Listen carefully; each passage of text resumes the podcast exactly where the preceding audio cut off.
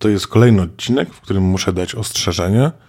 Jest w nim mowa o śmierci, o różnych rzeczach związanych z pracą zakładu pogrzebowego, więc jeżeli chcesz przesłuchać tego odcinka, to zastanów się, czy masz wystarczająco silne nerwy, żeby słuchać ponad godziny rozmowy o rzeczach naprawdę ciężkich i momentami dosyć odrzucających.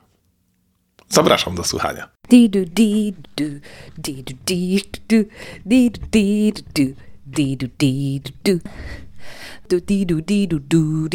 Cześć! Bardzo mi miło, że włączyliście kolejny odcinek podcastu Nie Tylko Pytania. Kochani słuchacze, zapraszam Was do subskrybowania podcastu Nie Tylko Pytania na YouTubeku. Dzisiaj jest gość straszliwy, ponieważ osoba, która nie tylko jest inteligentna, przystojna i fajna, ale też pracuje w zakładzie pogrzebowym. Jakub Królek. tak, to jestem ja i wszystko, co powiedziałeś przed chwilą jest prawdą. No dobra, Kuba. Czy wszyscy dookoła e, znajomi wiedzą, gdzie pracujesz? Tak. I jak na to reagują? Znaczy, wie, z, zależy, wiesz, no nie wszyscy pytają o to, gdzie kto pracuje, ale jak wychodzi ten temat, to wiedzą o tym, że, że pracuję tam, gdzie pracuję. Myślę, że też taka, wiesz, już e, legenda za mną się e, ten ciągnie. No więc tak, wszyscy wiedzą. A jak reagują? Mhm. No, zazwyczaj jest to y, zaskoczenie. I co? I niezręcznie się robi i zmieniają temat, czy dopytują? Hmm. Część osób dopytuje, część osób y, reaguje niezręcznością. Ja sam mam. Jestem otwarty na to, żeby o tym rozmawiać, ale wiem, że to jest y, pewnego rodzaju tabu i nie każdy, wyobrażam sobie, że nie każdy ma ochotę o tym rozmawiać. Więc wtedy no, nie ciągnę tematu.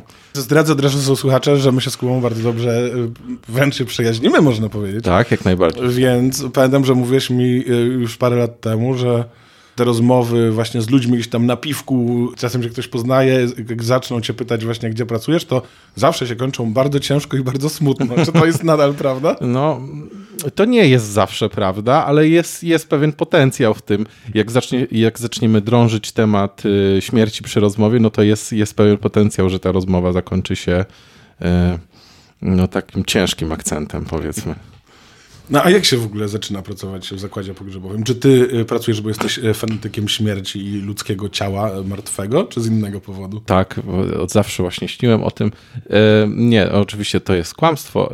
Mój ojciec prowadzi zakład pogrzebowy i jak byłem małym dzieckiem, to taki szympans uniósł mnie nad głowę i wszystkie zwierzęta na sawannie się przede mną kłaniały. No, to tak jak z rodzinnymi biznesami. No, tam się często się trafia tam. I ja, ja miałem powiedzmy y, pierwsze y, po, po liceum miałem taką y, burzliwą burzliwe wchodzenie w dorosłość i finalnie właśnie trafiłem do tego zakładu. W sumie każdy finalnie trafi do takiego zakładu. Tak, tylko ja trochę wcześniej. Chyba, że wybuchnie w jakimś wybuchu mówisz, że właśnie to jest rzecz, którą ludzie o tobie kojarzą, to jak czasem ludzie jeszcze ciebie słabo znają, jak ludzie znają słabo ludzi, to na przykład nie pamiętają imienia. I wtedy y, zauważyłem, że mówią czasem o tobie per grabarz. I, y, czy ty jesteś grabarzem, czy, czy, to, czy to jest coś innego? Nie, nie. Grabarz to jest taka osoba, która e, wykopuje groby. I ja tego nie robię. My jesteśmy mm, jako zakład pogrzebowy jesteśmy takim pośrednikiem między, między klientem a osobami, które kopią groby. Czyli tak jak ja kojarzę sobie z jakichś pogrzebów, na których byłem, no to w pogrzebie bierze udział tak z obsługi jakiś tam organista, ksiądz, albo chociaż nie, no ja byłem tylko na kościelnych pogrzebach. Są ci ludzie w garniturach, którzy noszą trumnę yy, i przywożą w samochodzie i rozkładają kwiaty. Oraz są takie ziomki ze szlugiem w adidasach i w dresach i, z flaszką za pazuchą i to są ci grabarze, ci ostatni, tak? No, no, no czasami tak. No, to zależy, wszystko zależy od, od cmentarza.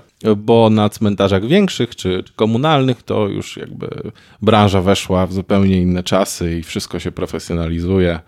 Jest y, poważniejsze, choć no mówię, to zależy. No też trudno, żeby byli ubrani w garnitury, jak mają w ziemi kopać, tak swoją drogą. No tak, ale na przykład mogliby mieć jakieś, wiesz, takie uniformy podobne I w niektórych miejscach mają, no, a w niektórych nie. To No tak. jeszcze musi trochę czasu może upłynąć po prostu. No, pamiętam, byłem na takim pogrzebie, że było tak dosyć y, smutno na tym pogrzebie ludziom. Są, czas, bo są różne pogrzeby, nie? Czasem ktoś ma 100 lat i od 20 lat Alzheimera i nie jest to taki super smutny pogrzeb, a czasem rzeczywiście jest mnóstwo ludzi i ludzie płaczą.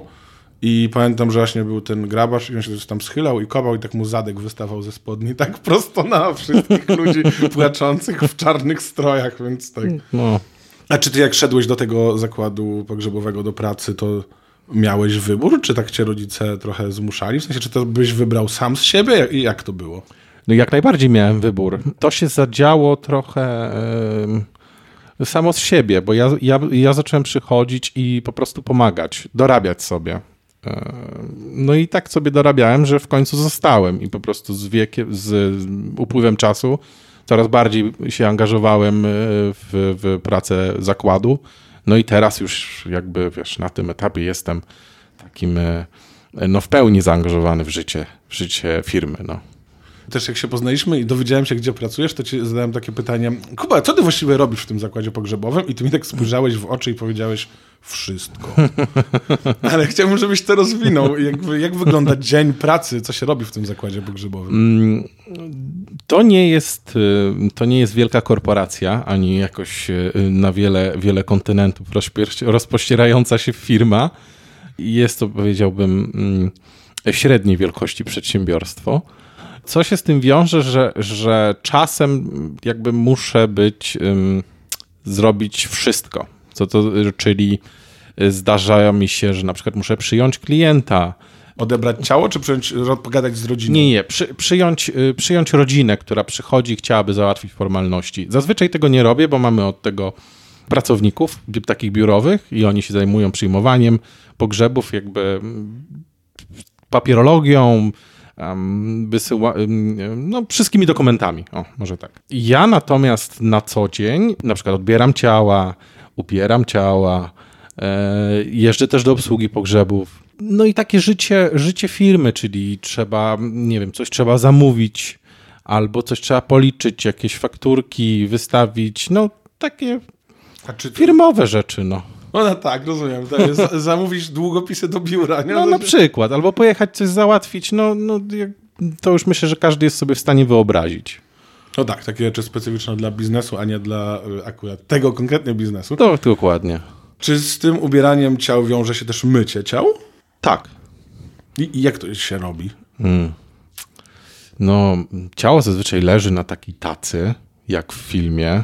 Ten obraz możemy znać. No i bierze się gąbkę i za pomocą tej gąbki, wody i mydła, e, no trzeba czasem, czasem po prostu mm, wyczyścić różne zabrudzenia. Już, no może nie wchodźmy w szczegóły, co to, co to konkretnie, no, co, co to konkretnie by było.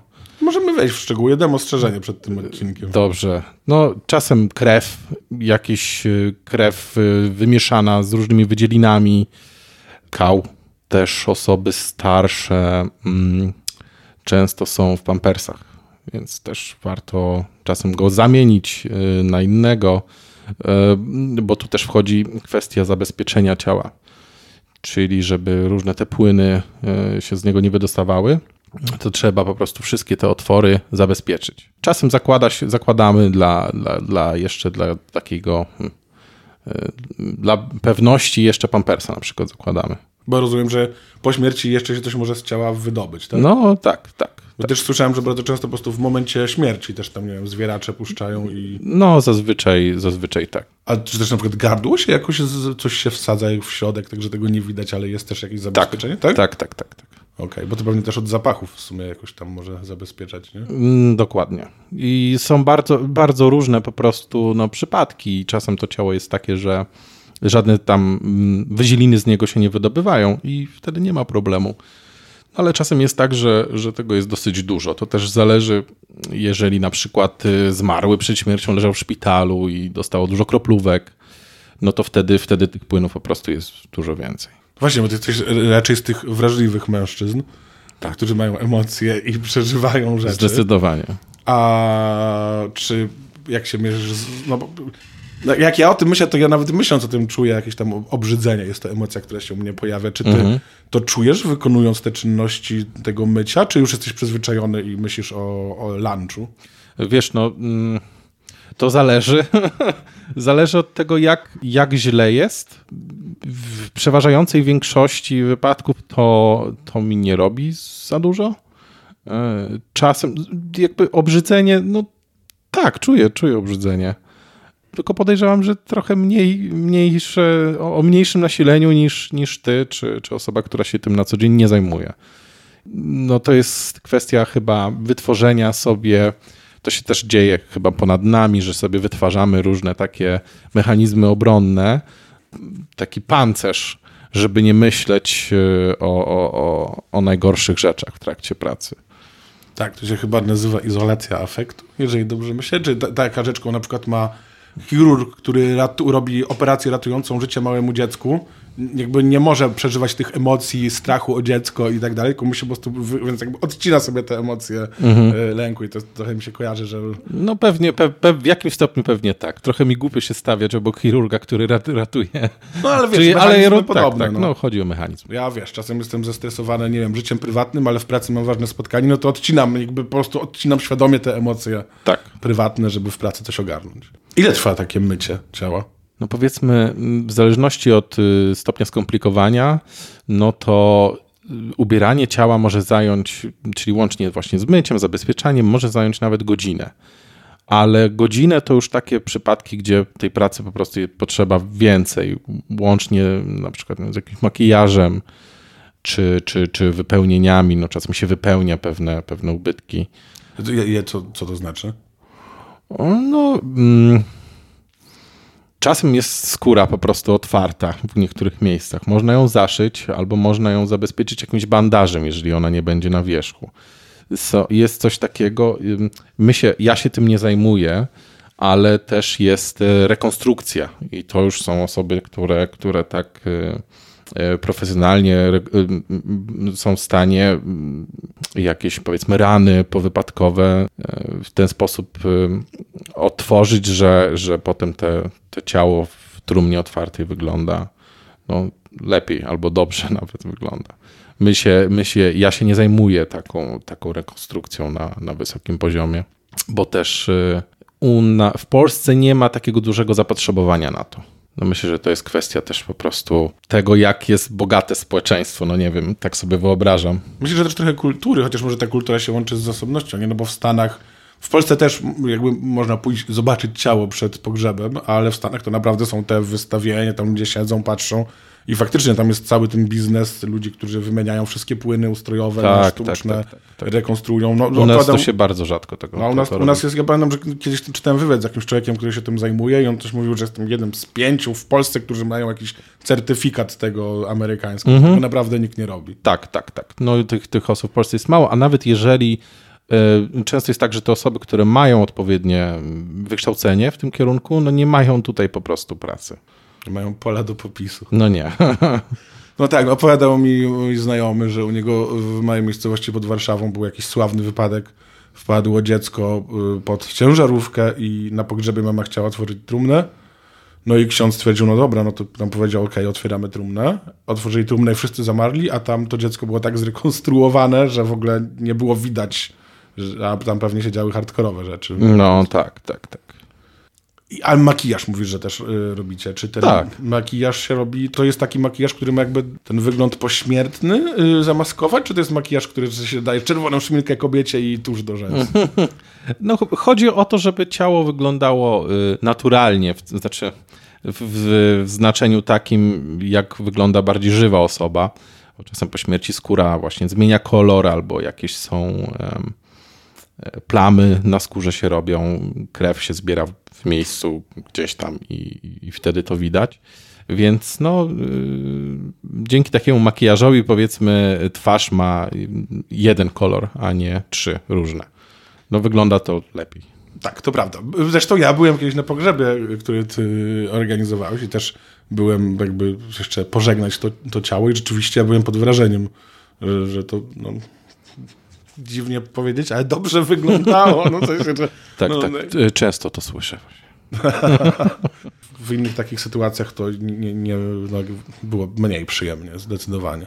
A to są pewnie inne kosmetyki niż do normalnego makijażu? Czy po prostu się idzie do Sephory i kupuje to, co normalnie? Yy, to wszystko zależy.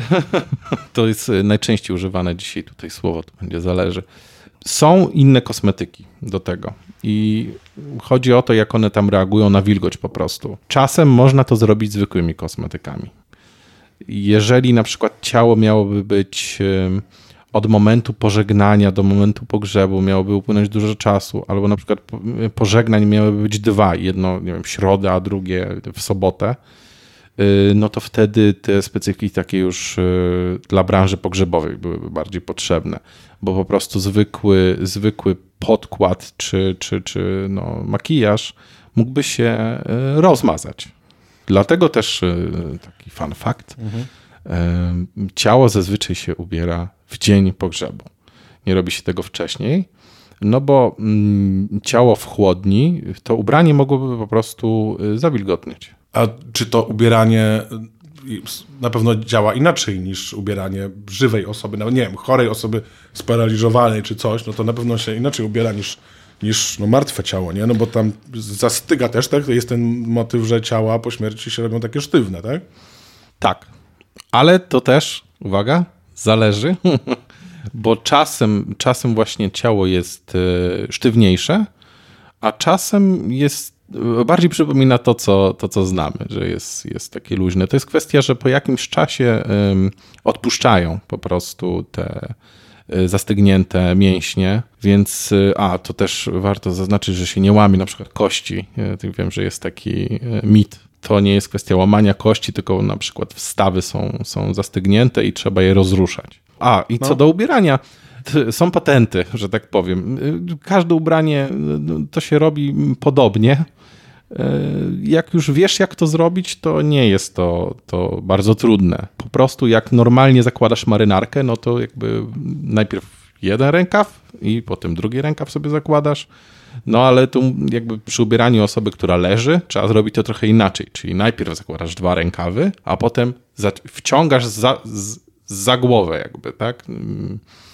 Ten, tę marynarkę powiedzmy. No to i kwestia tego, żeby po prostu wiedzieć też, gdzie złapać ciało, żeby niedużym, niedużą siłą je jakby uczynić sobie podwładnym, czyli żeby na przykład przestawić się na bok, albo na drugi bok, albo co tak, tam, to są patenty, które znają też opiekunowie medyczni, jak nie wiem, jest otyła osoba, która leży w łóżku i oni potrafią jednym, jakieś, przychodzi chuda pielęgniarka jednym ruchem, siup, przewraca taką osobę na bok właśnie. Tak. Bo, a rodzina nie potrafi się poci i nie wie, jak to tak. zrobić. Jak, jak, jak sztuki walki po prostu. Jak e, wiesz, jak kogoś tam rzucić na ziemię, no to, to podobny, e, podobnie to działa.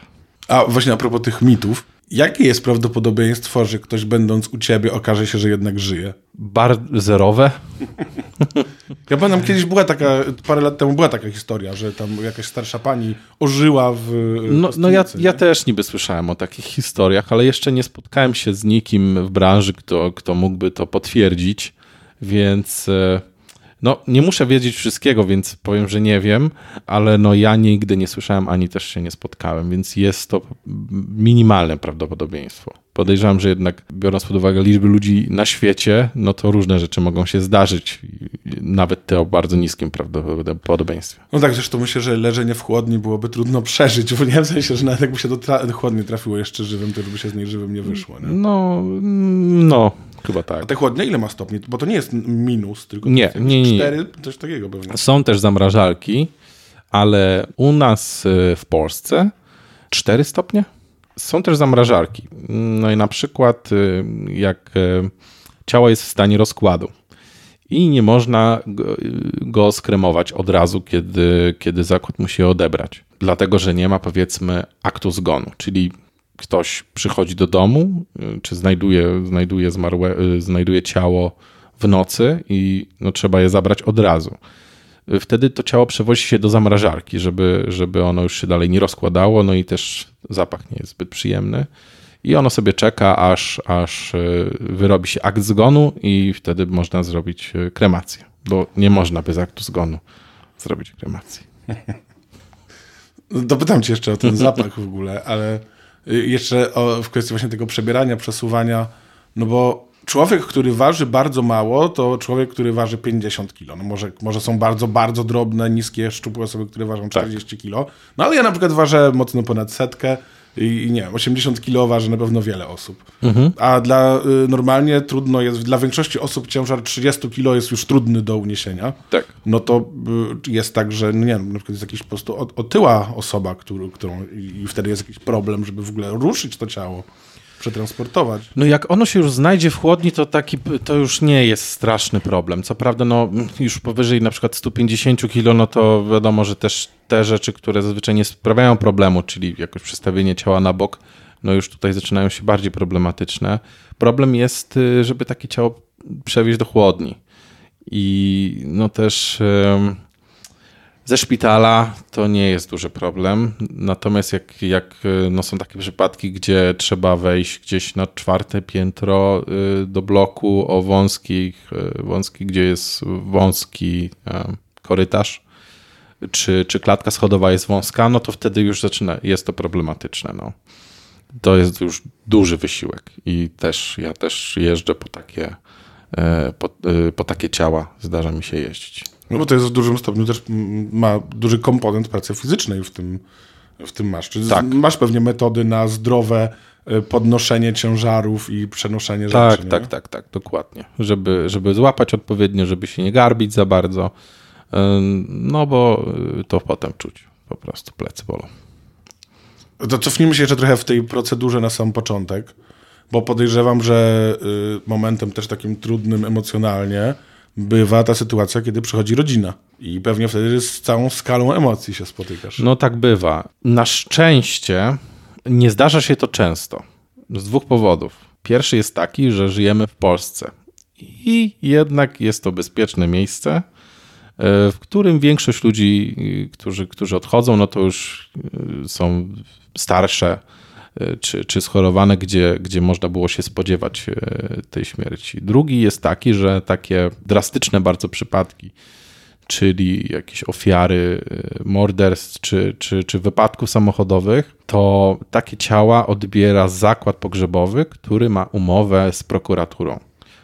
Prokuratura robi przetarg i ten zakład, który wygrywa, no to wtedy, wtedy odbiera te ciała. My takiego przetargu nie, wygrywa, nie wygraliśmy i też nigdy nie startowaliśmy do takiego przetargu na szczęście. Bo ja bym się na przykład nie zgodził na to, żeby, żeby takie, takie ciała odbierać. Dlaczego?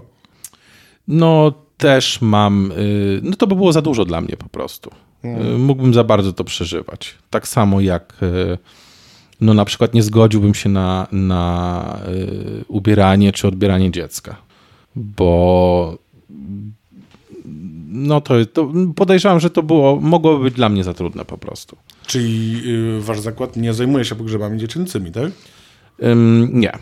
I to są jakieś osobne zakłady? No po prostu, to jest kwestia tego, no jakby niektóre zakłady się na to zgadzają. Ja osobiście po prostu nie chcę się na to zgadzać, no bo yy, no, żadne pieniądze nie zrekompensują no, pracy w takich warunkach, powiedzmy. Tak, Boże, mój mózg poszedł w stronę wyobrażania sobie brandingu takiego tam Styx Junior. Przepraszam, ale to bardzo... Tak, tak. Mieszkałem kiedyś na Sielcach na Dolnym Mokotowie w Warszawie i tam Teraz już chyba tak nie jest, ale była taka, są takie kawiarnie dla matek z dziećmi, taka dziecięca kawiarnia. Kolorowa, mm. zabawki, klocki, wszędzie. Ona bezpośrednio sąsiadowała z zakładem pogrzebowym. Było to bardzo dziwne. No, ale wracając teraz właśnie do tych rodzin. No. Czasem, czasem no, zdarza się tak, że, że osoba, która odeszła, no, odeszła za wcześnie, albo mm, po prostu rodzina sobie nie potrafi z tym poradzić. Oczywiście to nie jest żaden zarzut y, wobec kogokolwiek. No i zdarza, zderzamy się czasami z trudnymi, z trudnymi emocjami. Czasem jest tak, że rodzina, mm, najbliżsi są źli. Ta złość po prostu wylewa się na wszystkich, łącznie z nami do takich ludzi no, nie, ma, nie ma innego wyboru, jak po prostu próbować, spróbować do nich trafić. Ja myślę, że mam, zazwyczaj mi się to udaje. Jest taka duża cierpliwość potrzebna do tego, no i też nie można mm, za bardzo brać do siebie rzeczy, bo, bo tam mogą spaść różne stwierdzenia czy, czy pretensje. Tu warto po prostu zrozumieć, że, że ci ludzie po prostu są w takich emocjach trudnych, no i próbować po prostu to jakoś rozbroić. No, zazwyczaj, zazwyczaj jest to, jest to do, do zrobienia. A to mówisz o złości, a taka emocja, która mi się nasuwa jako oczywista, to są po prostu ludzie zrozpaczeni, smutni, płaczą. Yy, czy to tak. też jest? Jest, natomiast yy, no, z tym jest łatwiej oczywiście z, z mojej perspektywy, bo też yy, tacy ludzie, kiedy są zrozpaczeni, no my im jakby pomagamy dosłownie, w sensie oni, oni są rozbici, nie wiedzą za bardzo, co mają i jak robić. No, z racji tego, że my robimy tych pogrzebów dużo, no to wiemy, jakie kroki trzeba dalej podjąć, więc, więc e, oni zazwyczaj wtedy mm, no, czują do, do pewnego stopnia ulgę, tak, że, że, że jakby czują się zaopiekowani. Więc to jest mniej problematyczne. Też no, kwestia że potem można to brać, e, no przeżywać razem z nimi te emocje. No i to już jest e, drugi temat. I co, przeżywasz razem z nimi? No zdarza mi się, zdarza mi się. Mam, mam co prawda, no mam jakieś tam swoje mechanizmy obronne, no i radzę sobie po prostu z tym. Jakby staram się nie rozmyślać o tym. Czyli no, jakby wczuć się, wczuć się w ich jakby pozycję i, i jakimś takim współczu współczuciem ich, ich tam obdarzyć ale no w większości wypadków to nie zostaje ze mną. Co prawda są takie przypadki, gdzie, gdzie, gdzie to z człowiekiem zostanie, no bo no, zdarza się, że po prostu ktoś odejdzie dużo, dużo wcześniej, zostawiając rodzinę, no to, to, to, jest, to, jest, no to jest trudne po prostu. No ale jak ja też y, jestem po terapii, co prawda zupełnie niezwiązanej z mojej pracą. I dzięki temu, że, że jestem po tej terapii, no to na pewno sobie radzę z tym wszystkim po prostu lepiej. Bo to jest rzeczywiście dużo emocji, dużo wyparcie, to się może potem przenosić. Właśnie, czy jest tak na przykład tak, że ludzie w, w tej branży są ponurakami. Bo tak, to jest w ogóle taki, jakby powstał komiks o Dzikim Zachodzie, to tam będzie postać y, człowieka z zakładu pogrzebowego i tam on będzie taki ponury. Y, są ponurakami albo na przykład alkoholikami. Ponurakami myślę, że nie. Większość osób, z którymi się zetknąłem, raczej nie, nie jest ponurakami. Yy, myślę, że odreagowują często żartami te napięcia. Co do alkoholu, no tak, on jest. Nie wiem, czy jest go jakoś znacznie więcej, bo, bo, bo jak też wiadomo, no są też inne, nie wiem, są lekarze, prawnicy, też jakby mają, jest do nich stereotyp przyczepiony, że, że ten alkohol piją. No w każdym zawodzie właściwie jest taki stereotyp, nie? Tak. Będzie budowlaniec, okej, okay, pije, pije. Nie? Jakiś fachowiec pije, w reklamie piją, komicy piją, tak. prawnicy piją. Nie? Na, pewno, na pewno tego alkoholu w latach 90. było dużo więcej. I ja nie mówię tego, bo pamiętam te czasy e, w branży, e, natomiast e, no, słyszałem po prostu od osób, które już tam, od ojca na przykład, że, że tego alkoholu było dużo, dużo więcej wszędzie. No na szczęście to się zmieniło. Zresztą tak jak cały kraj się zmienił, że ten alkohol już jakby nie jest tak akceptowalny e, w pracy na przykład jak kiedyś, więc branża się e, zmienia. No ale myślę, że to jest naprawdę bardzo trudne. A jak w ogóle takie aspekty no bo to jest biznes i przychodzi do ciebie rozbita rodzina, zawsze w jakichś emocjach, chociażby nawet jeżeli mają w nosie te osoby, która umarła, to śmierć kogoś, kogo znasz, nasuwać myśli, nie wiem, o twojej własnej śmierci i się robi takiej osobie przykro. Ale to jest biznes i ty musisz sprzedać rzeczy. To jak to jest ze stosowaniem technik sprzedażowych i sprzedawaniem, a może taka urna droższa, to coś tam. czy, czy, jest, czy może nie ma potrzeby w, ty, w tej branży? No jak to wygląda? Hmm. Bo to są potencjalnie bardzo łatwe ofiary do szwindlu. Tak, i są zakłady, które wykorzystują. Oczywiście to. nie wasz. No oczywiście nie nasz.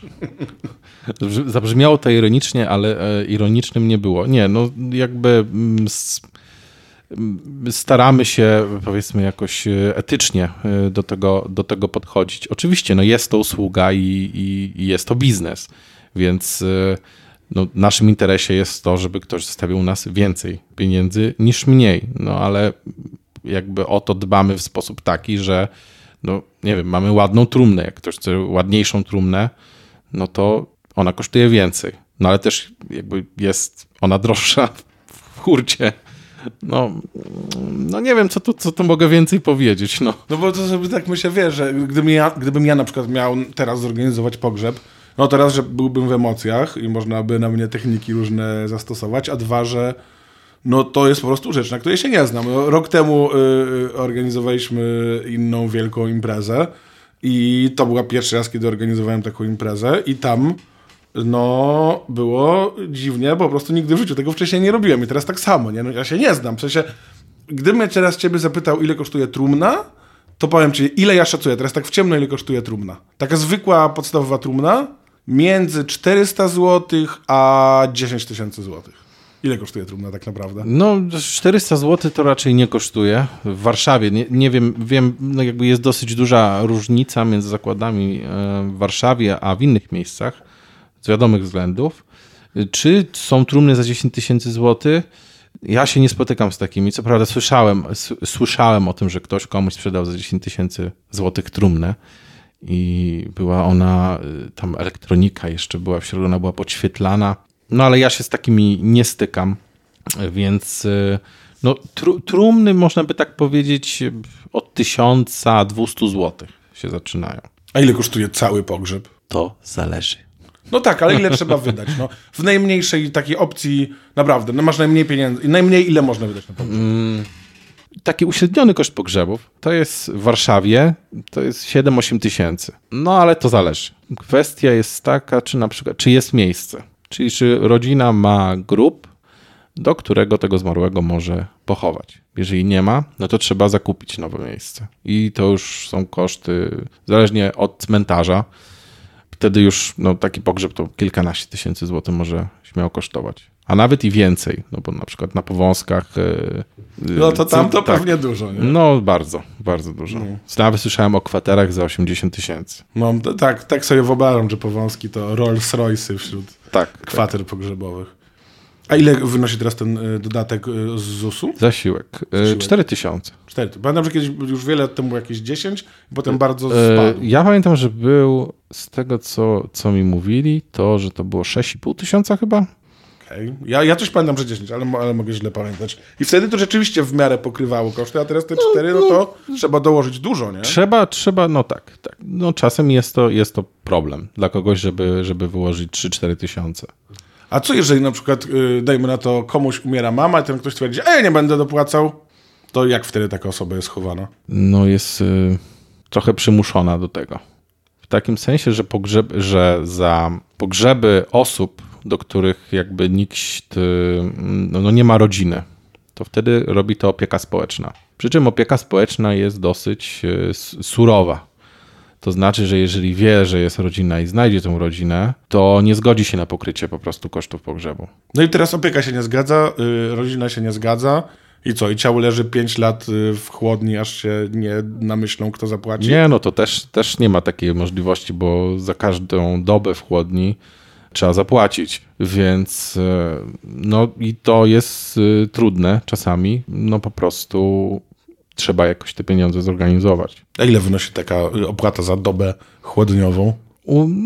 80 zł, 40 zł, 300 zł. Jakby okay, tak, to, to jest kwestia zakładu pogrzebowego. O tak, bo mówisz o tym, że trzeba mieć w ogóle kwaterę. W Polsce, wbrew temu, co możemy tak sobie wyobrażać z filmów amerykańskich głównie, nie ma takiej możliwości, żeby trzymać sobie urnę na przykład w domu albo rozsypać prochy nad jeziorem, nie? No teraz się ustawodawstwo pozmieniało i już chyba nie ma problemu z trzymaniem urn w domu, przy czym wtedy nie dostaje się tego zasiłku pogrzebowego. A, bo nie ma pogrzebu. No tak, no tak. tak. I żeby był zasiłek pogrzebowy, trzeba mieć e, po prostu przedstawić dowody na to, że ten pogrzeb się odbył. A czy te kulturowe jakieś przyzwyczajenia co do kremacji ciał się zmieniają, bo wydaje mi się, że tak, nie? że kiedyś nawet Kościół był bardzo przeciwny kremacji. Tak, zdecydowanie. No. A teraz to już się zmieniło, jakby jest może jakiś tak tradycyjnie nieprzychylny, ale już pozwala w swoim nauczaniu. Teraz wie, większość, większość tak? pogrzebów y, to kremacje.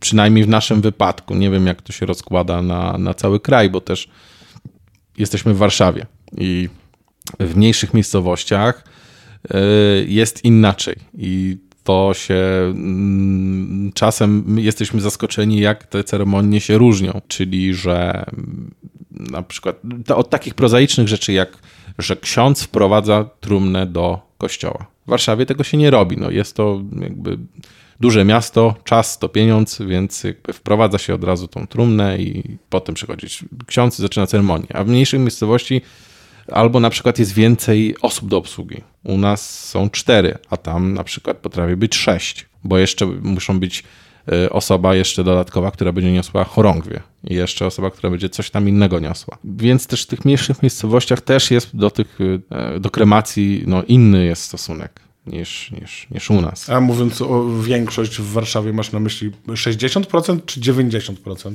Nie, bliżej 60. Okej. Okay. Nie jest to jakaś przy, przytłaczająca przewaga.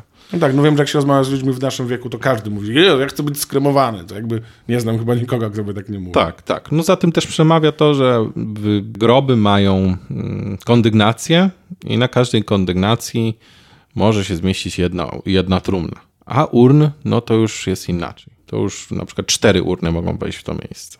Ale to też zależy od y, cmentarza. A ile kondygnacji mają takie urny? Y, takie groby? Y, do czterech. Z głębszymi się raczej. Myślę, że nie ma. Nie wiem, nie wiem. Być może y, jest nawet zakaz, żeby były głębsze, ale nie, nie wiem tego. Okay, no ja, najgłębsze to są cztery, cztery kondygnacyjne. A gdzie się dokonuje takiej kremacji? Ile jest krematoriów w Warszawie? Czy to wy robicie u siebie w zakładzie? Są zakłady, które mają swoje krematoria. My nie jesteśmy takim zakładem. W Warszawie krematoriów stricte w Warszawie to chyba jest jedno. Wszystkie inne są pod Warszawą. No i jest krematorium nie wiem, tam w Wyszkowie, w Otwocku. No już tam nie będę wymieniał dalej. No, w takich miejscowościach podwarszawskich. Okej, okay, czyli y, jeżeli na przykład twój klient powie, jakby to ciało niech będzie skremowane, no to wtedy musicie zapakować to ciało do waszego samochodu i przewieźć do Wyszkowa, poczekać na spalenie, tak, spopielenie tego ciała i przewieźć z powrotem ten popiół. No, nie zawsze. Co do zasady, to tak.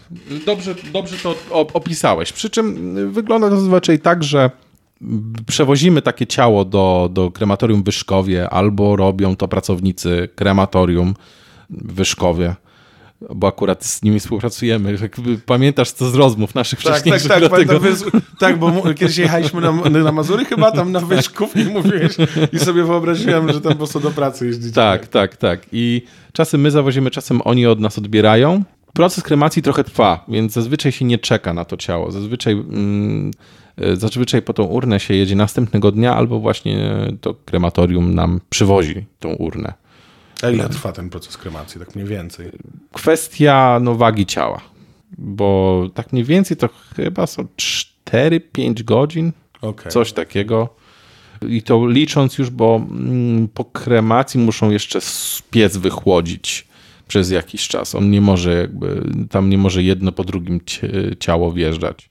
Musi być jakaś tam przerwa. I jeżeli ta, no, zmarły był cięższy, no to wtedy ten piec i ta kremacja więcej czasu zajmuje, no i ten piec musi też chwilę dłużej tam się a czy każde ciało da się skremować? Bo sobie wyobrażam, że ludzie mają różne rzeczy w ciele, nie? Rozruszniki, yy, protezy, jakieś takie rzeczy. No, do pieca kremacyjnego nie może wejść yy, nic z baterią.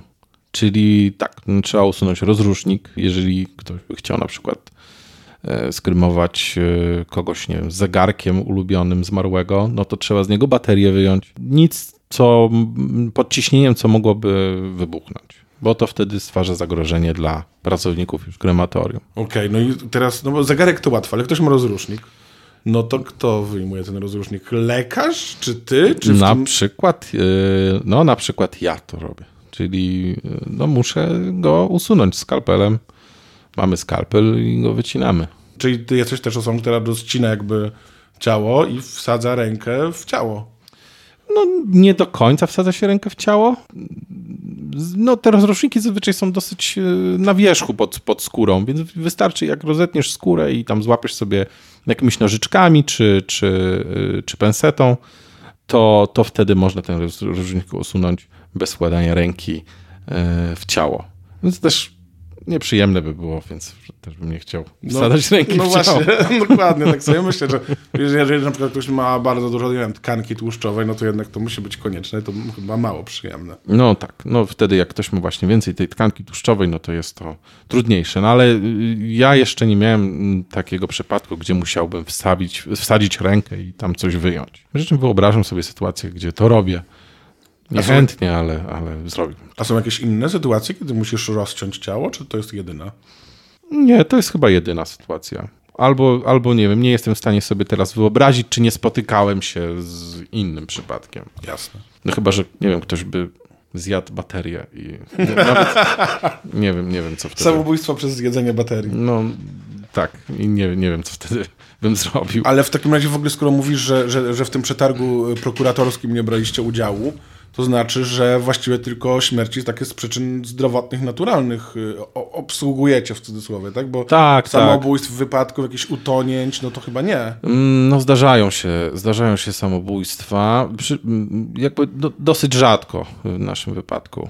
Zazwyczaj po prostu mm, te ciała, które, które przez tą umowę prokuratorską trafiają do, do prosektorium prokuratora, dla uproszczenia tak powiedzmy, no to zazwyczaj o, te rodziny już do nas nie trafiają. No ale zdarza się, że, że właśnie odbieramy z takiego, jest prosektorium na ulicy Oczki Gdzie to jest? w centrum. Gdzie jest ta ulica? Jak jest, słuchaj, Dobra. jak słucham. masz, jak masz złote tarasy No. i jedziesz do złotych tarasów z mostu poniatowskiego, Mhm. to za złotymi tarasami skręcasz w lewo. Tam jest takie duże skrzyżowanie. Nie pamiętam, jak ono tam się nazywa, jak ulicy. Czy rondo 40-latka? Tak. I tam trzeba skręcić w lewo, a potem jedziesz kawałek prosto i skręcasz prawo i potem jeszcze raz prawo, dlatego że ulica Oczki jest jednokierunkowa i trzeba jakby objechać. A, okej. Nie jesteście osobami, które na przykład odbierają z miejsca, w którym ta osoba umarła? Nie, nie, nie. To już odbieramy. Z prosektorium, już po tej procedurze, Tak, tak, po dokładnie. sekcji. i Po tak sekcji, tak. I wtedy już odbieramy to ciało. A ciało po sekcji wygląda inaczej? Czy jest wszystko, no bo tam przecież skórę ściągają i tak dalej. Czy nakładają ją z powrotem, czy zostaje... tak- Zazwyczaj nakładają, czy, czy no jak otworzą, to potem je zaszywają. No i to widać, no po prostu jak, jak ciało jest otwarte, no to też więcej różnych tam płynów z niego jeszcze czasem wycieka. Przygotowujemy takie ciało do pożegnania czy do, do pogrzebu, no to troszkę więcej czasu musimy po prostu na to poświęcić. Zmierzmy się jeszcze z takimi tematami bardziej hardkorowymi. No bo tak, w związku z tym, że się przyjaźnimy, dosyć często spędzamy razem weekendy. I dosyć często w, weekend jest tak, że nie, nie, ja słuchajcie, jestem Kuba, ja nic nie piję, bo mam dzisiaj dyżur i teoretycznie jakby nie jestem w pracy, ale mogą do mnie zadzwonić. No i faktycznie zdarza się, że mówisz, a kurczę, mam telefon, muszę iść. I wychodzisz, nie macie, nie wiem, trzy godziny i potem wracasz na imprezę i kontynuujesz. No i to jest ten czas, kiedy na przykład pojechałeś odebrać ciało ze szpitala albo z jakiegoś domu i ja sobie tak myślę, że pewnie są takie momenty, że trafiasz w jakieś hardkorowe rzeczy, a potem wracasz z powrotem na imprezę. w takie bardzo trudne rzeczy, e, no też dosyć rzadko trafiam. E, Bo tak jak już mówiłem, no żyjemy w bezpiecznym i spokojnym miejscu. Plus, no jakoś po prostu no radzę sobie z tym już, że, że to ze mną zazwyczaj nie zostaje i, i jestem w stanie jakby sobie tam dalej funkcjonować normalnie, a nie tam rozmyślać o tym. No gdyby, gdyby było inaczej, to też po prostu nie robiłbym tego, co robię jakąś tam mam odporność.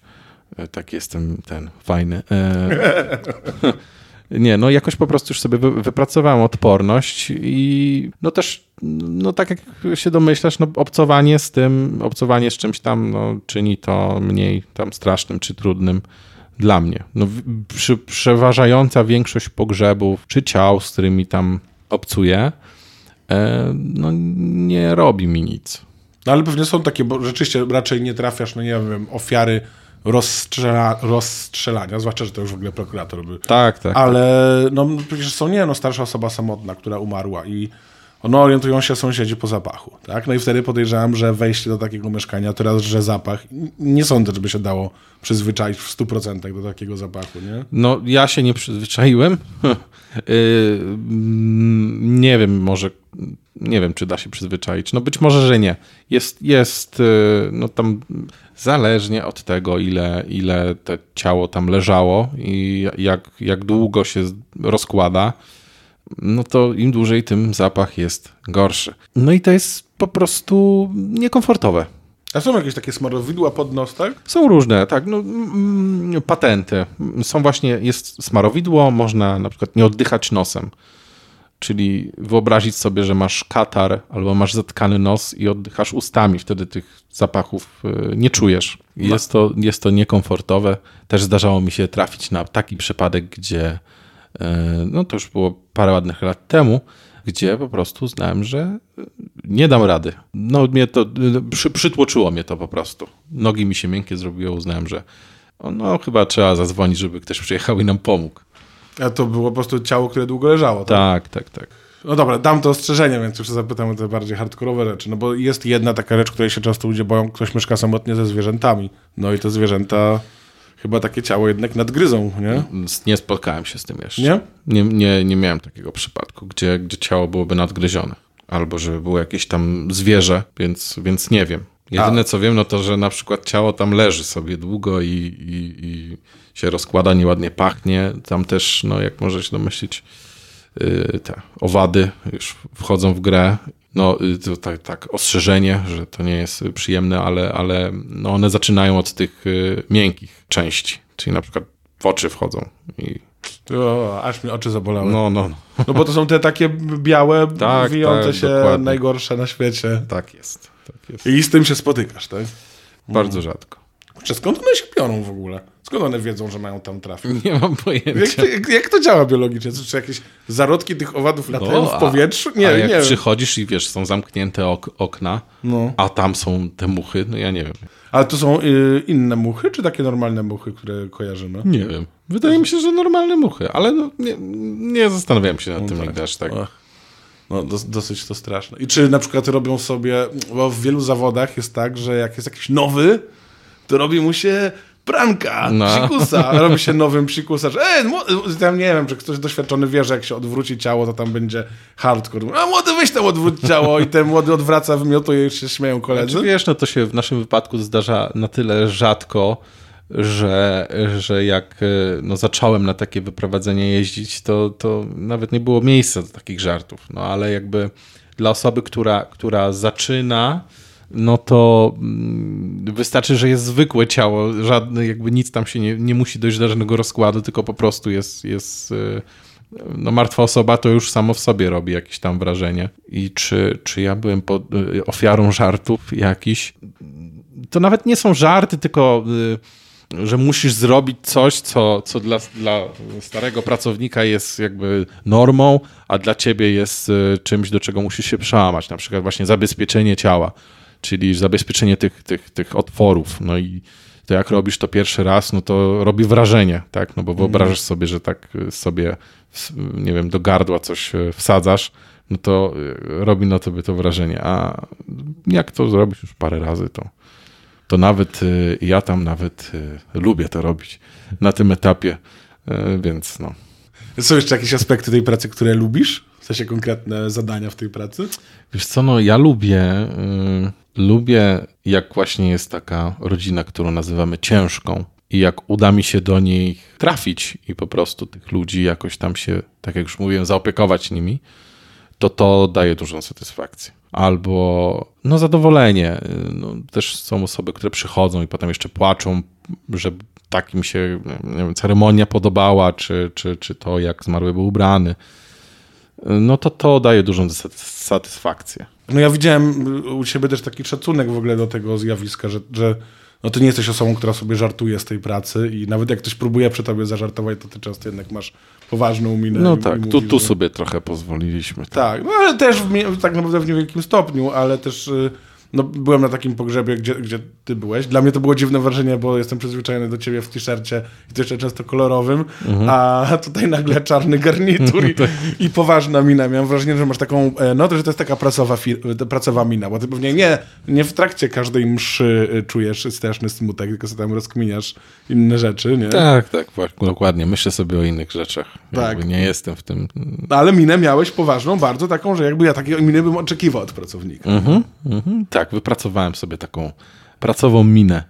Bardzo jestem e, zadowolony z niej. Myślę, że, że ten no, jest dobra. Tak, bo to cała postawa, cała mowa ciała była taka e, kurczę, solennie mi przychodzi do głowy, ale to solem na to z angielskiego. No taka uroczysta, poważna taka, tak, ale tak, też tak.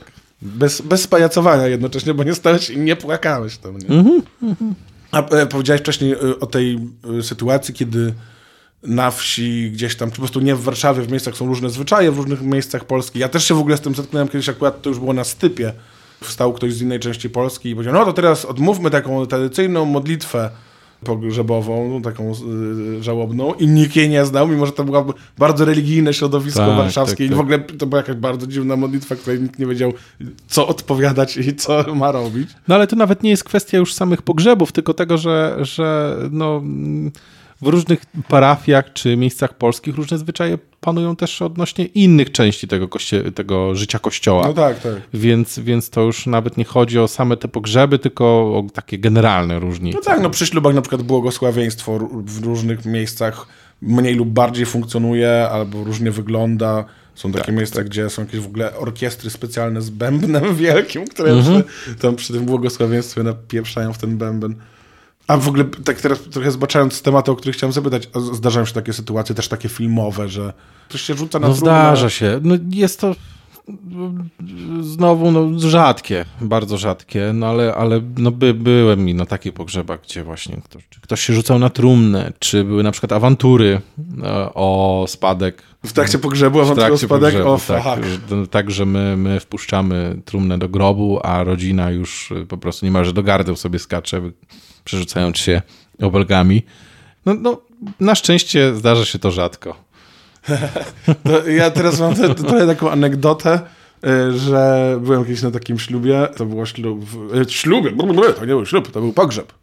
Ależ tutaj, kurde, freudowsko, nie? Co ja myślę o ślubach. Nie no, był pogrzeb i po mszy ksiądz powiedział, że jeszcze wdowa chciała wygłosić przemówienie, ale nie jest w stanie i po prostu dała mu list, żeby, żeby on odczytał. No i tam odczytuje taki list, że tam kochany mężu, coś tam, coś tam. Ten mąż umarł mając 50 parę lat, był bardzo otyły i po prostu dużo jadł i się niezdrowo za, y, zachowywał w swoim życiu. I tam zasadniczo były w tym liście takim przeczytanym przy całym kościele, y, mała myśl, co oni wszyscy znali tę osobę, tam burmistrz tam był, nie? Wszyscy proboszcz odprawiał. I tam właśnie były takie, no, zostawiłeś nas, mimo że prosiłam, żebyś dbał o zdrowie.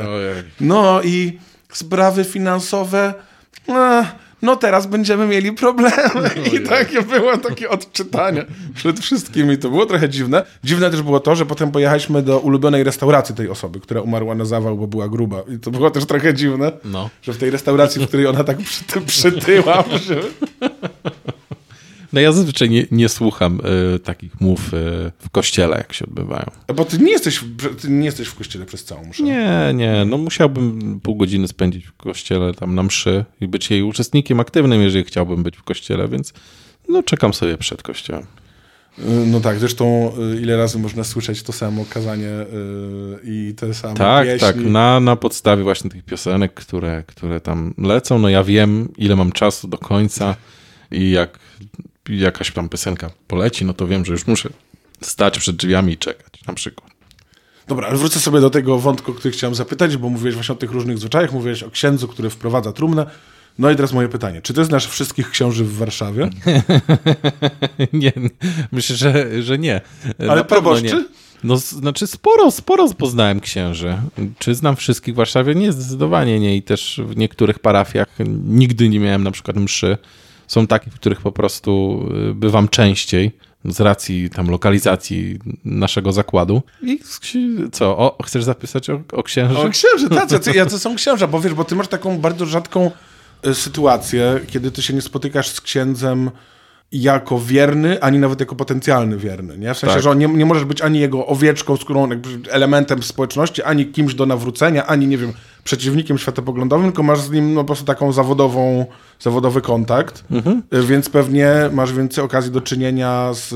No ja na przykład byłem świadkiem księdza bardzo znudzonego y, całą tą sytuacją, Y, Ja rozumiem, że to jest praca też trudno, żeby był jakiś mega za, e, zaaferowany, ale to po prostu był no jakby skandalicznie szybko chciał pieniądze, od razu spierdolił po tym pogrzebie. Jak tylko trumna zaczęła być spuszczana od razu, nara, dawać pieniądze i szybkim krokiem odszedł. No tak, no, widziałem każdy chyba możliwy scenariusz już.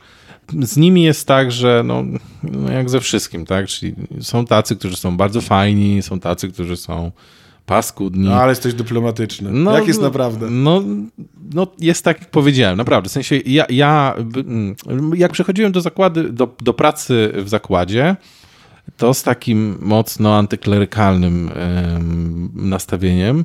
No i ono tam się przez pierwsze lata jakoś bardzo, bardzo umocniło, e, bo też zobaczyłem, no jakby jak obcujesz z księżmi, to widzisz, że wielu z nich to są straszni, strasznie hipokryci. Też no, branża po prostu widzi różne rzeczy, plotki się niosą.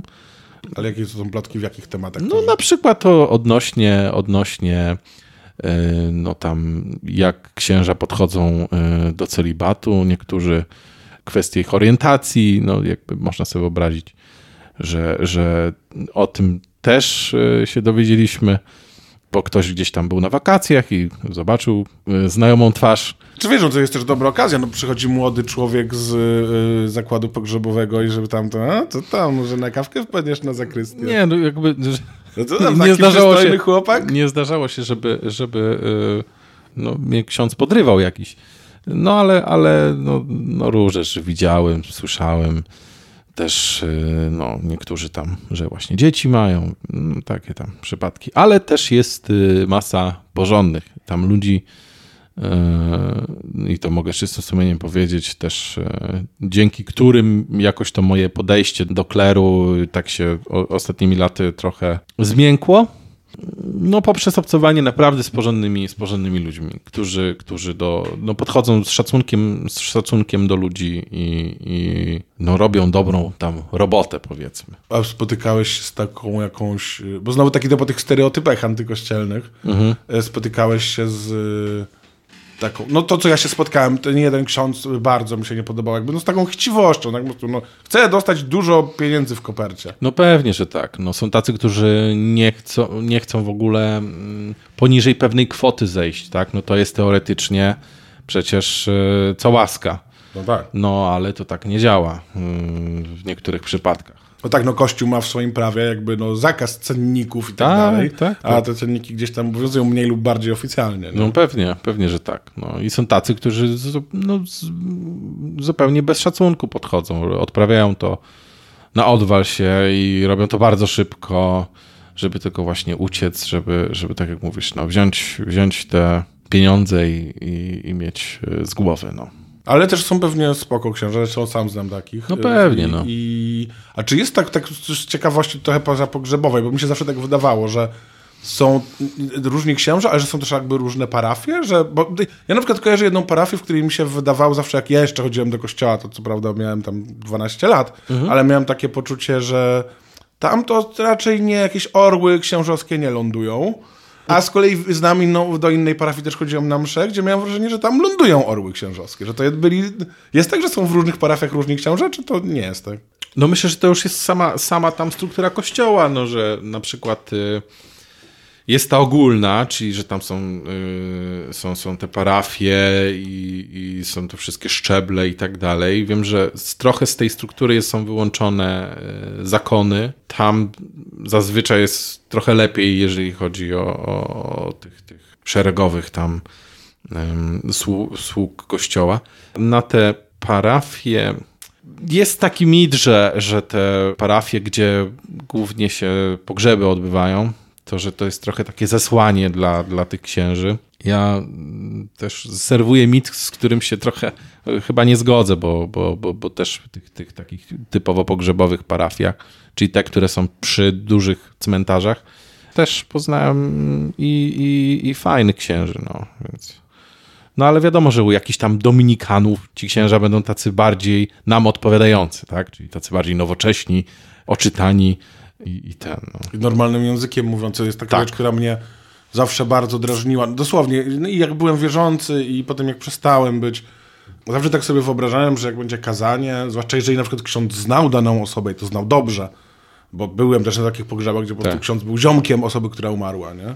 To, że coś powie, że będzie coś bardziej jakiegoś... Y, a to zazwyczaj są jakieś bardzo podniosłe teksty o marności życie takie strasznie zdepersonalizowane, takie jakieś bardzo abstrakcyjne.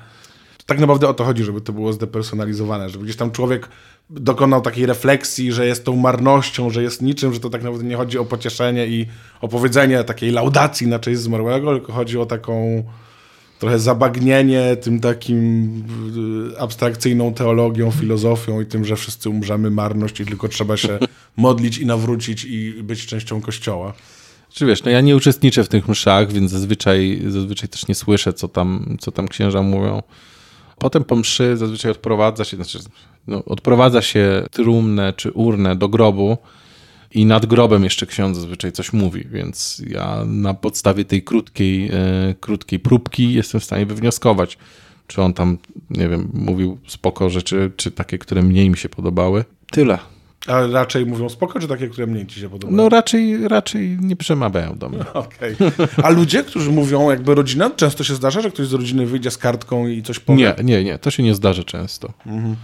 To jest raczej, raczej, e, no tak, w 20% pogrzebów powiedzmy. No bo ja słyszałem takie przemowy parę razy i one zawsze były piękne. Jakby... Aż teraz się wzruszyłem, jak sobie pomyślałem o dwóch takich. No, też słyszałem takie, że, że nawet na mnie, na mnie wrażenie robiły. no. Ale to jest, to, jest, y, to jest nawet takie. To jest trudna emocja, ale to jest fajne uczucie. W sensie, jak usłyszysz taką dobrze napisaną przemowę, która cię chwyci za serce, to trochę jakby, wiesz, no nie wiem, obejrzeć film dobry, y, w którym się wzruszyłeś. Tak, no wiesz, no ja pamiętam na przykład taką przemowę, gdzie syn uchował swojego ojca, to nie był za dobry ojciec. I ten syn jakby trochę to nazwał w tej przemowie, ale też powiedział takiego, że on był tak dobrym ojcem, jak potrafił. I to było też tak jakby piękne, że jednak, że Tak, z jakąś tak. czułością powiedział. Pamiętam też taką przemowę, gdzie to jest ten pogrzeb, na, na którym się spotkaliśmy.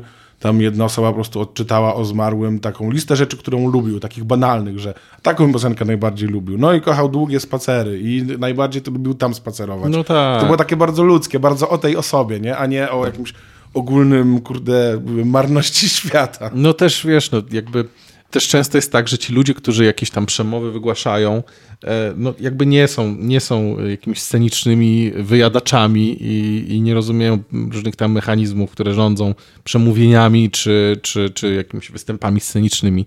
Więc e, no wychodzą i chcą dobrze, no i tam czytają, tak pracował 33 lata w zakładach miejskich wodociągowych. Potem udzielał się w, we wspólnocie takiej i tutaj w kole emerytów i coś tam, nie? No i to jest takie, a urodził się w tym i tym roku, tak? I właśnie, a propos wspólnoty.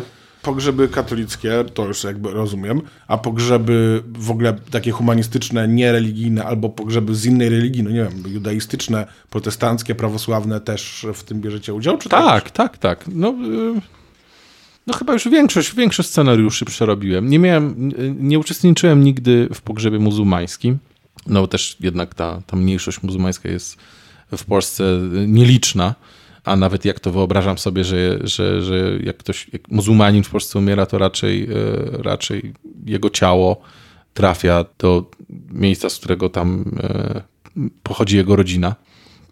Więc y, w takiej uroczystości nie uczestniczyłem, ale no, zdarzyło mi się na przykład w judaistycznym obrządku y, uczestniczyć, czy, czy, czy prawosławnym, czy protestanckich różnych. y, A takie humanistyczne, ateistyczne Tak, pogrzeby? zdecydowanie też. Jaka część pogrzebów jest taka no, ateistyczna, tak? Antyreligijna. Znaczy tutaj, tutaj jest bardzo duża dowolność. No, jakby nie ma, nie ma takiej e, e, normy, do której można się w jakiś tam stopniu. Znaczy, okej, norma jest, do której można się odnieść, czyli ta katolicka. No ale to już e, jak ta ceremonia będzie wyglądała, w dużej mierze zależy od mistrza ceremonii, z którym tam rodzina chciałaby e, współpracować. E, Mistrz ceremonii em, Nie jest duchownym, o to ci chodzi? Tak, ale też zdarza się, że na przykład rodzina by chciała z mistrzem ceremonii, ale nie jest to ceremonia całkowicie pozbawiona jakby religijnego y, aspektu. Czyli na przykład, że ch- chcieliby, żeby jakaś tam modlitwa się odbyła. No są osoby bardzo na przykład antyklerykalne i chciałyby z mistrzem ceremonii, bo, bo z księdzem to, to nie ma szans, żeby się odbyło. I są ateistyczne, ale to jest rzadkość je, jeszcze. A radosne, że na przykład zmarły chciał, żeby była wesoła muzyka i żeby się cieszyli i ubrali się na kolorowo. Pewnie to się nie zdarza. Nie, niespecjalnie. No, jakby te, te, te takie nie, nie, nie kościelne pogrzeby, no to tam są różne, w różnym natężeniu takie mm, zabawne, powiedzmy, y, elementy, czy, czy taki... bo- Występ stand-upowy, 5 minut. Rafał Paczeć. jest. Impro. Impro o życiu zmarłego. No myślę, że, że to jest też e, kwestia, no, no no jak nasze pokolenie będzie odchodzić, to, to, to podejrzewam, że to będzie bardziej zróżni, zróżnicowane. No. Będziemy mieli takie ironiczne pogrzeby. E, może, może. no to, żeby być takim mistrzem ceremonii, takim niereligijnym, mhm. no to trzeba mieć, myślę, taką dużą wrażliwość. Pewnie niekoniecznie być jakimś bardzo zaangażowanym w, w wiarę, ale też mieć jakąś otwartość na wiarę, znać się jakby w ogóle na tym takim pogrzebowym życiu to wydaje mi się, że znam taką osobę, która byłaby dobrym takim mistrzem ceremonii. Czy ty myślałeś o tym, żeby być kimś takim? Bo tą osobą jesteś ty. Ach, o, dziękuję. Mm. Plus jeszcze występowanie, no bo ty też robisz impro, jakby coś o występowaniu wiesz. Tak. Yy, no może i się zastanawiałem, ale na razie nie chciałbym jakby podążyć za tą ścieżką. I nie wiem w sumie dlaczego. Być może, że to jest coś, co jakby jest przede mną. Na razie jakoś tak nie myślę o tym. Też y, no to jest y, no jak z występami trochę. Mm, w sensie wychodzisz, patrzą na ciebie ludzie, oceniają cię trochę i, i to jest trudne zawsze. To jest duże napięcie, adrenalina. No ja myślę, że tutaj oceniają nam maksę, pewnie nawet bardziej niż przy występach. Przecież zawsze tak jest, że po weselu czy po pogrzebie ludzie mówią, a to kazanie tego księdza, to znaczy przy takim w ogóle tak. jest już ceremonii, to wszystko, a pięknie powiedział. Tak, tak. Nie? tak. To jakby, albo ale to tam schrzanił, nie? Przecież pamiętam, że byłem kiedyś na chrzcinach i tam ksiądz zaczął bardzo pięknie przeszedł od tego, że rodzina jest ważna, że należy chronić rodzinę, że państwo się nie powinno wchrzaniać w rodzinę. W związku z tym niebieska karta to jest skandal i nie powinno być niebieskiej karty, bo w ogóle to należy bić dzieci. Nie? I skończył ksiądz na tym, że należy bić dzieci na chrzcinach. No tak by to był główny temat. Nie? No, zdarzają się tacy księża, którzy jakby nie, nie czują chyba powagi sytuacji albo myślą, że jakby pogrzeb to też jest miejsce, gdzie mogą różne rzeczy, e, różne, różnymi swoimi przemyśleniami się podzielić. No, z tego, z doświadczenia wiem, że rodziny potem nie są zadowolone, jeżeli ksiądz tak za bardzo, e, za bardzo popłynie. No. Wiesz co, chciałbym jeszcze poruszyć jeden taką obszar e, tematyczny, no bo jakby kwestia śmierci i odsuwania od siebie tego mhm. tematu. No. Jak ty podchodzisz do śmierci? Czy to jest, jak ty podchodzisz do śmierci? Hmm. I to jest trudne pytanie, bo ciężko mi, znaczy tak, musielibyśmy ustalić dwie rzeczy, czyli jakie ja mam podejście do śmierci, a jakie ma taka zwykła osoba. I ja nie do końca wiem, ja, czy wiem, że jest jakaś różnica, nie wiem jak duża. Ja obcuję ze śmiercią od y, wczesnych lat, młodzieńczych, bo no, mój ojciec prowadzi zakład pogrzebowy całe, całe moje życie, więc gdzieś tam ten temat jest. No i ja już trochę też czasu jestem w branży. No, myślę, że śmierć jest dużo taką. Wyobrażam sobie, że jest dużo realniejszą e, rzeczą dla mnie niż dla ciebie. No tak, ale to trochę strzelam. Znaczy wiesz, ja widziałem ciało w życiu może no nie więcej niż 10 razy, a ty codziennie pewnie widzisz, nie? Tak, tak. Więc no wiesz, no, odsu mm, no, odsuwa się tą śmierć od siebie, to jakby wszyscy to robią, na przykład taką rzeczą, którą, którą robią wszyscy, no to jak usłyszysz o śmierci jakiejś osoby, nie wiem, w twoim wieku, albo tam niewiele starszą, czyli, czyli w takim wieku, gdzie, gdzie ona jeszcze nie powinna odejść, to też często ludzie na przykład, co zauważyłem, mówią, a to, nie wiem, jakiś motocyklista jechał się rozbił, a to debil, o, tam na motorze jechał, nie? A to, a pewnie niezdrowo tam się odżywiał, nie? A to palił papierosy, a to coś tam. Czyli każdy ma, ma jakąś tam ten mechanizm, żeby to od siebie odsuwać. No i ja też go mam. I no, no, nie wiem, nie, nie wiem, nie wiem, czy umiem odpowiedzieć satysfakcjonująco. Ja może doprecyzuję te pytania, bo wydaje mi się, że w tym pytaniu, które zadałem, tak naprawdę tkwią dwa różne pytania. Pierwsze pytanie to jest o stosunek do własnej śmierci. Czy ona cię bardziej klipuje, czy też masz coś takiego, że no okej, okay, każdy umiera, to... Czy znaczy, wiesz, ona mnie klipuje, krypuje mnie i, i, jakby no, boję, boję się starzenia, boję się, boję się śmierci. Przy czym nie wiem, nie wiem, czy dużo bardziej od przeciętnej osoby. W sensie ja, ja z nią obcuję, ja wiem, że ona jest, wiem jak wygląda wszystko po, dlatego jakieś mam na przykład przemyślenia y, pod tytułem, że chciałbym być skremowany i mam w dupie, za przeproszeniem, w jakim tam garniturze pójdę do tej kremacji, no bo wiem, że, że jakby no mnie tam już nie będzie w tym, w tym ciele. Więc y, nie wiem, czy, czy mój ten strach przed śmiercią, czy przed starością jest większy, czy jest, y, czy jest normalny. Ciężko mi to ocenić. No, bo musiałbym, nie wiem, być kimś innym e, przez dzień i wtedy bym ci mógł...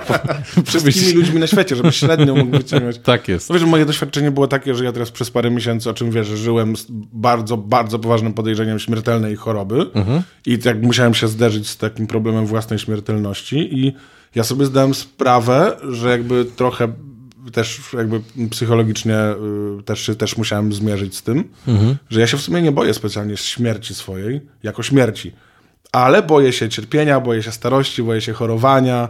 Jest mi bardzo przykro, że inni będą. y, Ja mam sąsiada, który ch- choruje akurat na ciężką chorobę. I obaj sobie powiedzieliśmy, bo on się dowiedział o tym moim problemie, ja o jego, i sobie tak czasem gadaliśmy na papierosku, bo jestem bardzo mądrym człowiekiem, który boi się, że może umrzeć i pali papierosy. Ale to już jest nieaktualne, już jest okej. wszystko. No ale w każdym razie, y, że tak sobie powiedzieliśmy, kurczę, no to jak my umrzemy, to nam w sumie wszystko jedno, bo my nawet nie będziemy wiedzieli, że umrzemy, że umarliśmy, no bo nas nie będzie. Ale trochę szkoda tych wszystkich ludzi dookoła i że tych bliskich, którzy zostaną i będą cierpieć. I tak się właśnie y, y, z mojego takiego trochę bez sensu gadania wychodzi mi pytanie drugie, dopy- drugi sposób doprecyzowania tego pytania o twoje podejście do śmierci jest to, jak podchodzisz do śmierci osób tobie bliskich. No, to też jest temat, z którym się nie zmierzyłem w pełni. E, nigdy, no. Z, z jedyna z takich bliskich osób e, mi, które odeszły, no to był mój dziadek. No wiadomo, że było mi przykro i tak dalej. E, przy czym ja tam no, nie miałem jakiejś takiej też intensywnej e, relacji z tym dziadkiem nigdy wypracowanej. Więc myślę, że to, to nie do końca oddaje chyba to, z czym będę musiał się zmierzyć. No. yy, Na pewno nie chciałbym oglądać yy, ich po śmierci.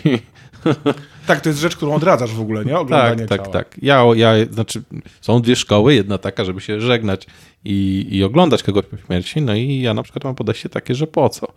Jednak warto chyba, znaczy ja bym chciał zapamiętać tą osobę tak, jak była żywa. Nie chciałbym mieć obrazu w głowie y, swojego tam martwego ojca czy, czy mamy. Przy czym być może, że to będzie nie do uniknięcia, bo czasem trzeba zmarłego zidentyfikować, jak ze szpitala się odbiera. y, No i wtedy ktoś musi, musi tego obowiązku no, dopełnić z rodziny. No tak, wtedy ty będziesz desygnowany jako osoba, która teoretycznie będzie miała z tym największy luz. No, najprawdopodobniej tak. Najprawdopodobniej tak. No, no nie, staram się o tym nie myśleć po prostu i nie myślę o tym za często. Na szczęście. Tak, ja y, też bym odradzał to, to jak to się nazywa? Nie, to nie nazywa oglądanie ciała, jak to się nazywa? Ostatnie pożegnanie? Yy, tak, no albo identyfikacja. No tak, sensie- identyfikacja, nawet wtedy nie masz wyboru, takie, że w kaplicy Tak. jeszcze przed pogrzebem można pojechać i tam, i rzeczywiście, bo raz, że ten człowiek naprawdę wygląda inaczej, w sensie wygląda wręcz nie do poznania, bo to, no jakby no nie ma żadnej mimiki, szczęka spada w dół, tu gdzieś się krew zebrała, tu ślinę Bardzo tam się spuchnięte. I, I dosłownie, że po prostu, no, no, taka sytuacja, że po prostu człowiek, który był y, y, dosyć, no dobra, już nie będę tam opisywał, ale no po prostu był nie do poznania. Ja jakby trzeba mi było powiedzieć, że jakby, no ja wiedziałem, no bo wiedziałem, gdzie przychodzę, ale jakby musiałem sam sobie wytłumaczyć, że to jest ta sama osoba.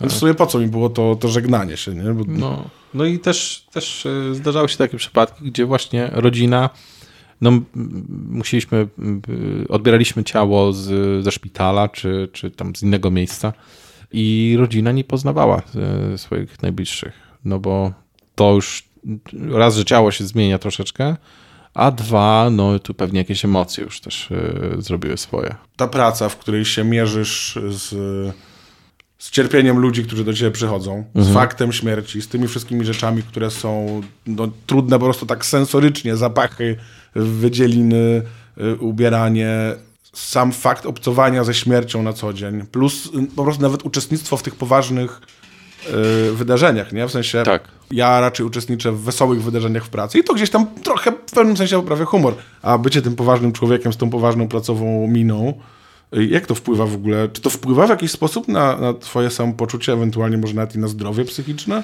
Mm, No widzisz, jak ja myślę o pracy, to właśnie nie myślę o tych wszystkich rzeczach, których wymieniłeś, tylko myślę, wiesz, o czym innym, nie? Że o, przyjdę, coś tam y, pogadam, wypiję sobie kawę, whatever. Jak myślę o swojej pracy, to myślę o wszystkim innym, tylko nie o tym. I być może to jest właśnie odpowiedź, że staram się nie myśleć o tym za dużo.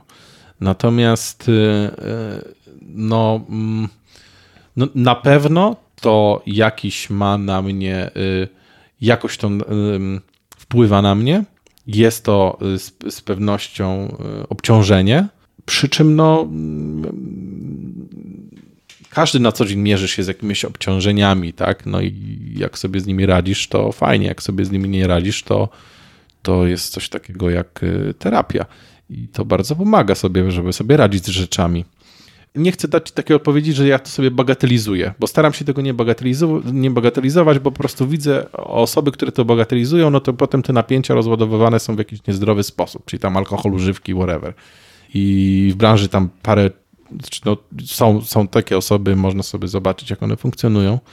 Więc, y, panie Jaszku, no podchodzę do tego z szacunkiem. Rozumiem. Czyli, y, czyli wypierasz po prostu i jeszcze Tak musisz jest. pogadać z psychologiem o tym, bo tam jeszcze są rzeczy. Są- Są ludzie, którzy mówią, że nie da się pracować w takiej branży i być normalnym. Nie wydaje mi się, żeby to było słuszne, ale myślę, że gdzieś jakiś trop tego, że to jednak, wiesz, bo obciążenia, które ludzie mają w innych pracach. No ja mam obciążenie w korpo, że jest stres, czy dowiozę Mhm, na termin, wiesz, kampanię parówek. Tak. Twój stres to jest zmierzanie się z najbardziej zagadkową rzeczą, jaka jest w całym istnieniu, nie? Tak, tak. No być może, że moje podejście tutaj jeszcze się jakieś e, e, wypracuje, czy, czy kiedyś będę miał jakąś lepszą odpowiedź. No. Teraz jeszcze na koniec krótkie pytanko. Czy z punktu widzenia pracownika zakładu pogrzebowego, czy COVID to ściema i spisek, czy też naprawdę istniał? No, istniał. I to tak, e, no, w pewnym momencie tych zgonów e, związanych z COVID-em było bardzo, bardzo dużo. E, Był taki moment, gdzie no, branża była przeciążona tym wszystkim, gdzie dosłownie nie było gdzie. Był bardzo duży problem z przechowywaniem ciał w chłodniach, bo wszystkie chłodnie były wypchane po brzegi. E, No więc raczej to nie była ściema. To jest dla mnie jakiś taki w ogóle ostateczny argument y, przy tych wszystkich. Jakby to zapytaj ludzi w zakładzie No, pogrzebowym. no zresztą wiesz, no można zobaczyć, tam są chyba podejrzewam odpowiednie statystyki, można sobie porównać liczbę zgonów w analogicznym na przykład okresie w poprzednim roku czy dwa lata temu. No i jest to różna liczba. E, Nie taka sama jak wcześniej, czy podobna. Więc e, no, było dużo. Było bardzo dużo pracy wtedy. Coś jest, jakiś temat, który byś chciał poruszyć? Nie, jest, jest na przykład coś takiego jak e, takie obrzydzenie, agresja do, do ciała, czy do właśnie, ale to w sumie to trochę zawarliśmy w tym, e, w tym momencie, gdzie mówiliśmy o tym, że, że właśnie jak ktoś umiera, no to sobie myślisz, e, tego był stary, był tam kurwa głupi, był e, za szybki na motorze, czy coś tam i tam jest taki moment, że jak e, obcujesz takim ciałem, to to jest trudne, nie? No bo ta osoba jest kurwa młodsza, jest w tobie złość. Tą złość umiejscawiasz, wiesz, tak, że na to kurwa ciało, nie? Niemalże. A masz ochotę, wiesz, coś zrobić. I to jest, to jest coś, co ma większość osób. Jak, jak pracuje, jak y, obcuje z czymś takim trudnym, to, to ta złość, wiesz, gdzieś jest w tobie, nie? I ona jest mniej czy tam bardziej, wiesz, nie jest lepiej z tym razem, drudzy gorzej. Ale, ale właśnie, no zauważyłem kiedyś takiego, że tak mówisz, czemu ja jestem zły, nie? Przecież, bo tam taki typol się rozpierdolił na motorze i sobie kręgosłup złamał. I zły byłem na niego, nie? W sensie, kurwa, debilu jebany, na tym motorze, wiesz, małe dzieci zostawił. I, I potem sobie właśnie zadałem pytanie, tak, kurwa, czemu ja byłem zły właściwie? No, żeby odsunąć od siebie ten smutek cały, nie? No dobra, Kuba, bardzo Ci dziękuję za rozmowę. Bardzo się cieszę. Teraz takim wesołym A, głosem. a, a Jasiek, no. a, kie, a kiedy o impro będziemy gadać? Ten- To impro, no bo Tak. też improwizujesz. Wiesz co, ten podcast już wyczerpał temat impro na najbliższych wiele odcinków. A, bo ja myślałem, że zaprosiłeś, że teraz gadaliśmy tak se, a że zaraz będziemy o impro gadać, myślałem. Czy impro to sekta? No, albo o stand-upie jeszcze ten. No to co sądzisz o polskim stand-upie? Super. W sensie dobrze. Dziękuję, Kuba. I wam, drodzy słuchacze, też bardzo dziękuję. Zachęcam do subskrybowania na YouTubie, obserwowania na Instagramie, mnie właściwie, bo nie podcastu, jasiek.wasilewski, ale tam wrzucam info o podcaście. Bardzo dziękuję, Kuba. Bardzo dziękuję, słuchacze. I do usłyszenia w kolejnym odcinku. Dee do dee do dee do dee do dee do dee do dee doo dee doo doo doo dee doo dee doo doo dee doo.